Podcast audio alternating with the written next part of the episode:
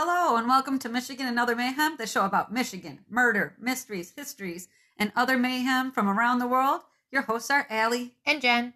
Okay, Jen, let's do this thing. Hello. Allie. Jen. Hello. Guess what? What are you doing?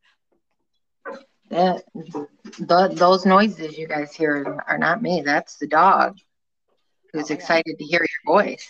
I'm trying to sneak downstairs to get a coffee.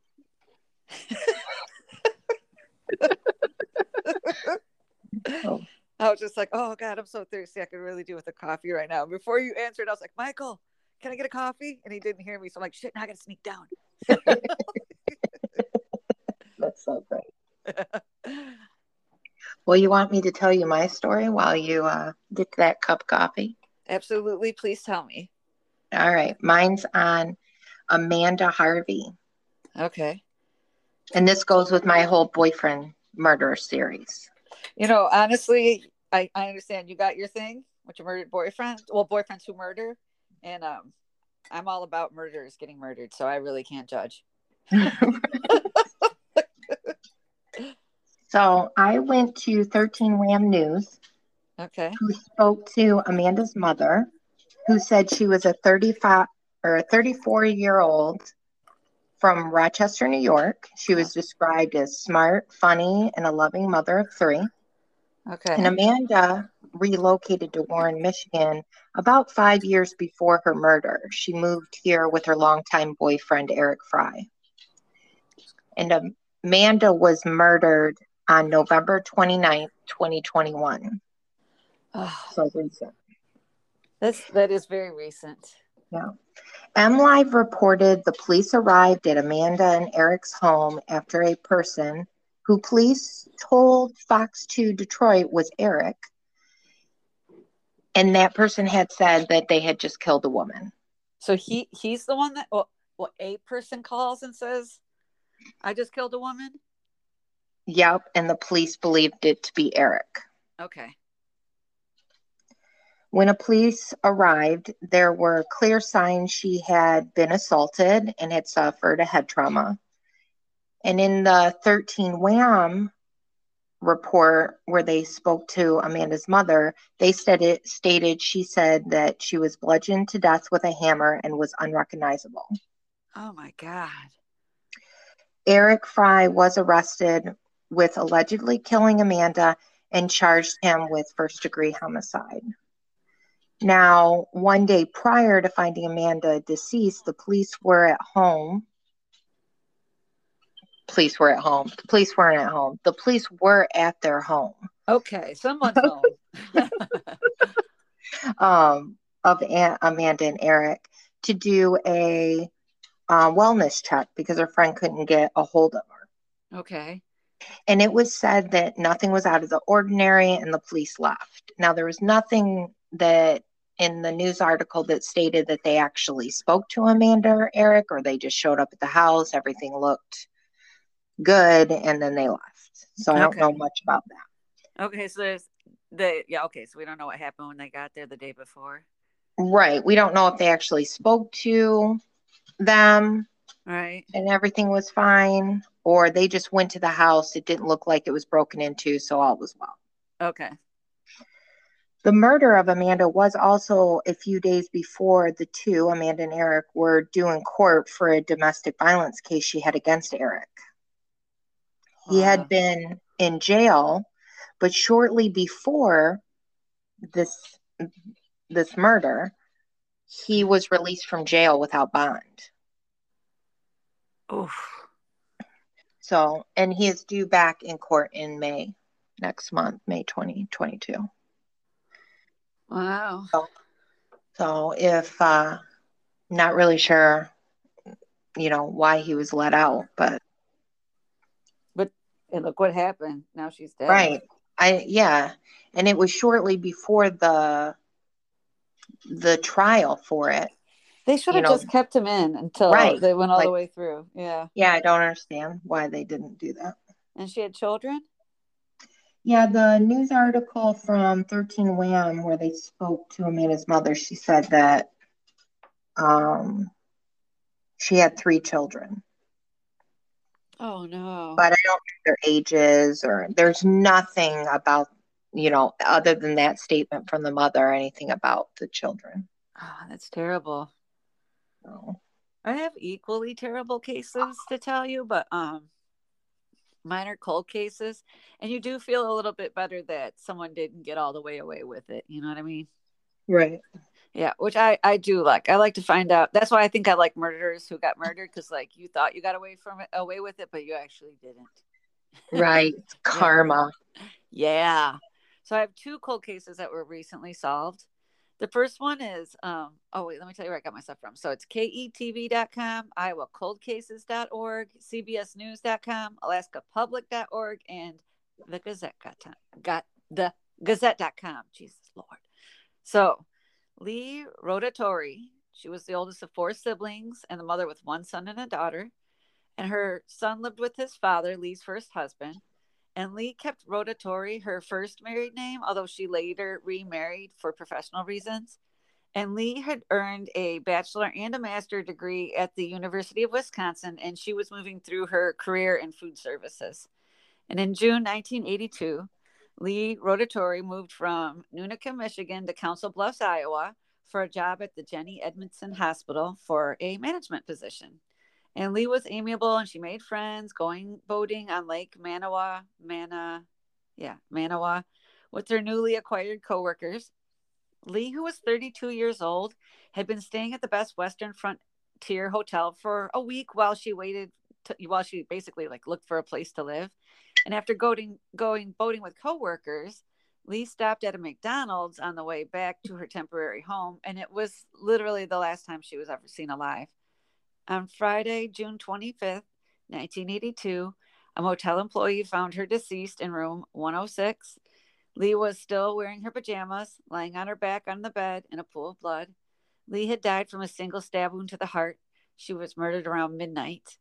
Detectives were not able to find any sign of forced entry or struggle, and there was basically not a lot of evidence found at the scene, period. Now, the hotel was located between interstates 29 and 80, meaning the killer could have been a random person who pulled off the interstate, a local, someone who was staying at the hotel, someone who knew Lee. It was just like endless possibilities. And at first, yeah, I know, like one of those, like, oh, it could be anything at this point.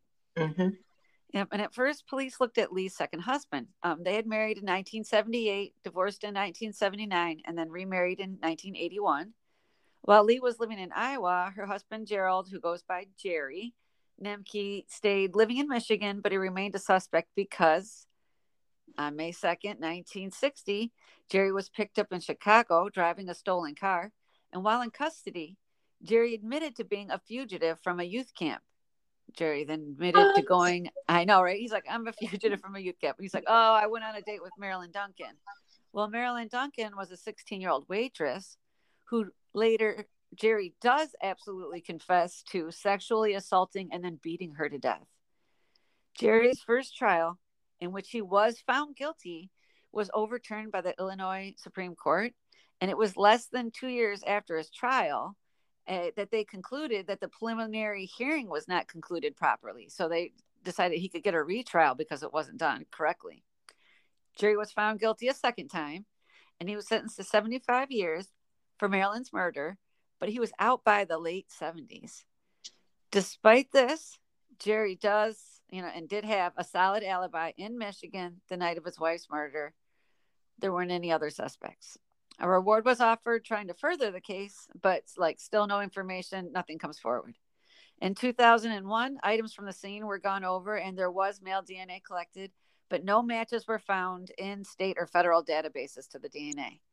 In 2011, a Council's Bluff detective named Steve Andrews began looking to the case, and he originally tried matching DNA to people he thought might be a suspect, like known assaulters in the area, people who were on the Best Western registry, you know. So he starts to try to go through that. Nothing. 2018, police captain Todd Weddum saw the case of the Golden State Killer solved through genealogical forensics. So he works to get the money together because we don't allocate money for that in Michigan. So he works, he gets the money together. And by April 2019, they had sent a DNA sample from the scene to Parabon Nanolabs. And Parabon had created a profile and they compared it to submissions at family genealogical sites. Still no immediate match. By March of 2020, the police captain received an email from 20 year old Eric Schubert, who goes to college in Pennsylvania and he has an interest in geneal- genealogy and history. Eric had previously worked with law enforcement agencies since he was 18, helping with cold cases, and he wanted to know if they had any cold cases that could be worked on. And they're like, I um, heard about him. what you about that kid? He actually does Yeah. he actually does help this out. yeah. So after vetting him and drawing up legal paperwork, Eric begin looks at looking at Lee Rotatori's case. Eric begins to narrow down a list of subjects with officers asking people to submit their DNA, like try this, try that. Most people are literally happy to comply, and he is narrowing down, narrowing down. Eric's working on tracking the DNA for two years. And then one day, a person who hadn't yet been contacted submits their DNA to Parabon. So it's someone like not even on the radar yet. The system flags the DNA pattern literally within the same hour that Eric flags it and says, so like the computer and this kid flag it at the same time. And they're like, I think this is like the key to everything. The suspect list now gets whittled down to two brothers. So, based on the men's ages at the time of the crime, it left only one brother capable of Lee's murder. And that was Thomas O. Freeman from Illinois. Thomas O. Freeman would have been a 35 year old trucker at the time of Lee's murder. And to confirm, they contact Freeman's daughter and she gives a DNA sample for comparison, and it's a definite match. So, like, oh, yeah, this is he's the, he's the killer. So, Thomas O. Freeman is dead. He was murdered. He was shot four times in the chest, not long, just weeks after he murders Lee. Oh, Yeah. So his body was found in a shallow grave in Illinois, not far from his own home. So Thomas Freeman's killer's never been found, and he has no ties to Iowa, but there is a connection. So police are looking to to whether Lee's husband Jerry, remember Jerry with the guy with the solid alibi, yeah. and had and Thomas if they had any ties together.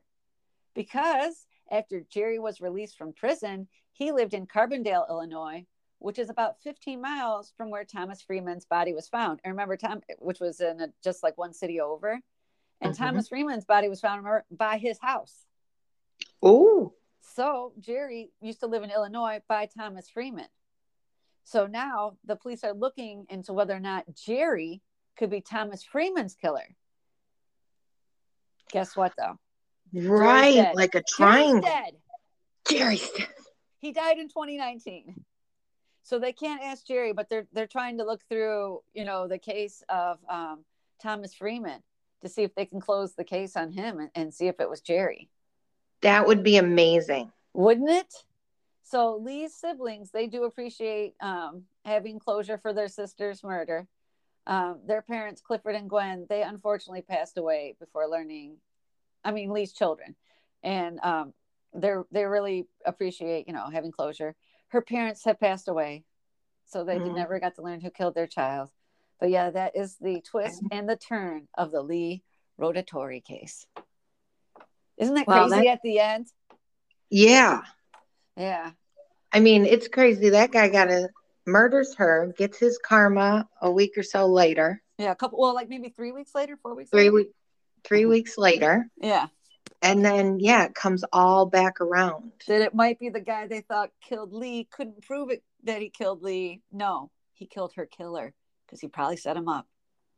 Wow, Yeah, that's an interesting one. yeah. And this other one um, caught my attention because I'd seen it on like forensic files, 48 hours or whatever, cold case murders. You know, I kept seeing this case and it's finally solved. And I was like, oh shit. So this is about Sophie Sergie. Sophie Sergie was 20 years old. She'd been a student at Alaska and uh, at the student at the University of Alaska Fairbanks. In April of 1993, Sophie wasn't attending the school during that current semester, but she was staying with friends like on dorms and campus, just kind of like moving around. And when Sophie at one point was staying with a friend, they were having a little get together. She goes to leave the room to have a cigarette. And the friend's like, Well, why don't you go smoke by these vents in the women's shower room? It's cold outside. That way you don't freeze your ass off. And Sophie's like, Yeah, okay. So Sophie's body was found in a bathtub in that community bathroom the Oh. next day, April 26, 1993. Dang. And then she had been sexually assaulted. I know.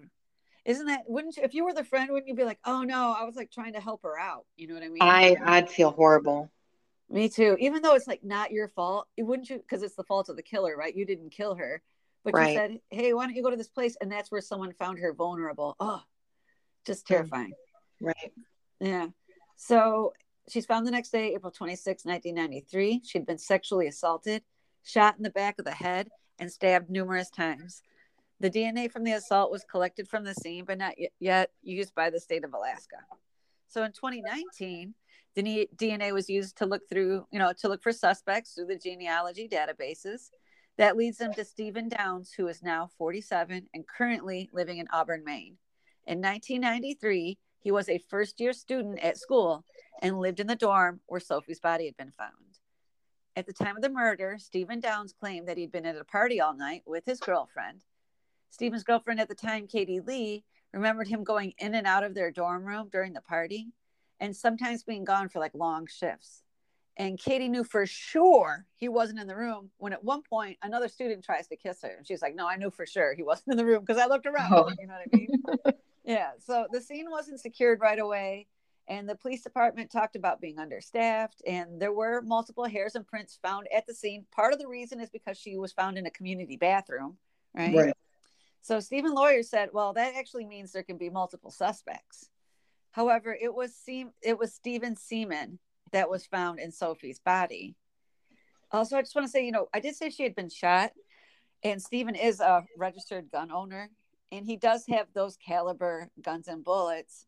But what um, they weren't able to match anything ballistically because when the bullet struck her skull, it got it was too damaged to, to be looked at in a ballistic fashion. So they weren't able to do anything with the ballistics. If you're Oh. wondering where that went. So we're back to the semen. Stephen's defense tried to claim that his the, his semen in Sophie's body could have been from consensual sex. But the prosecutor's like, no, um, we believe that that evidence shows that she was dead at the time of the rape. Semen was only found in her vagina, not on her thighs or in her underwear. And that's because she never stood up after the sex act. You know what I mean? Right. So she was dead. She was laying motionless in the bathtub. That's why the semen's only found inside her body. The prosecution worked to show that the person who committed the rape was also the person who committed the murder. Because then the defense was like, well, that meant, okay, then you could say that he raped her. That doesn't mean he murdered her. And they're like, no, we think the same guy did both. You know what I mean? Right. We don't think one dude raped her, left the room, and another dude walked in and kills her. So Stephen Down was found guilty of Sophie's rape and murder February of 2022 by a jury of his peers. The sentencing trial is set for September of 2022. So we don't know yet what's going to happen to him, but he was found guilty. I think it's so ridiculous. I mean, there he's his defense attorney and all, but Oh, give me a Oh, yeah. break. So yeah, there was uh you know, he had sex with her. It was consensual in a bathroom, in a community bathroom. community bathroom, and then somebody came in after him immediately because she didn't get up. Yeah. Yeah. And then that person killed her. And it could have been anybody because there were other prints and hairs at the scene. Oh jeez. But it's like, yeah, she's in a community bathroom, and they and the police were open about the fact that the scene wasn't immediately secured properly. You know what I mean? The police didn't immediately arrive. People had gone in and out. At one point, like environmental services tried to come in and block the area off. So they're like, could have been, you know, hairs from them, and they're like, no, no. Let's just look at let's look at one of the important things. You know what I mean? The semen. The Right. DNA. Why didn't he say if it was consensual? Why didn't he say at the time I had consensual sex with sex with her? Why did he act like he'd never seen her? You know. Right. Yeah. Um, I feel so bad for her friend. Oh God, the I- guilt you if- must carry, even though it is Yes. not your fault. Yeah. Right. I just yeah. Yeah. I mean- who knows that he wouldn't have found her outside? You know what I mean, or or when she was even walking by or whatever. Yeah, that's true. Yeah. All right. Sorry to end on that like bummer, but let's just say everybody got caught. Yeah, everybody got caught. Yeah, and that's that's the good one. Now, I will admit that the next one I'm going to do is going to be kind of a like a mishmash. It is going to be like yeah, just some different stuff. And it is going to involve a poisoner who poisoned people back in the 1800s, late 1800s, early 1900s um, in Michigan. And she does poison some children and babies and kills mm. them. But I will not go over that. I'll just kind of say that they died, that so many people died under her care. And I will reference a book if you do want to know the details. I ain't giving it to you. right. Yeah, it ain't gonna be me. But if you want to know who did it, um, I'll I'll tell you. Well, and I'm coming to the table with more boyfriends who killed because there's more. Okay, and I accept that. I accept. I plan on finding them all.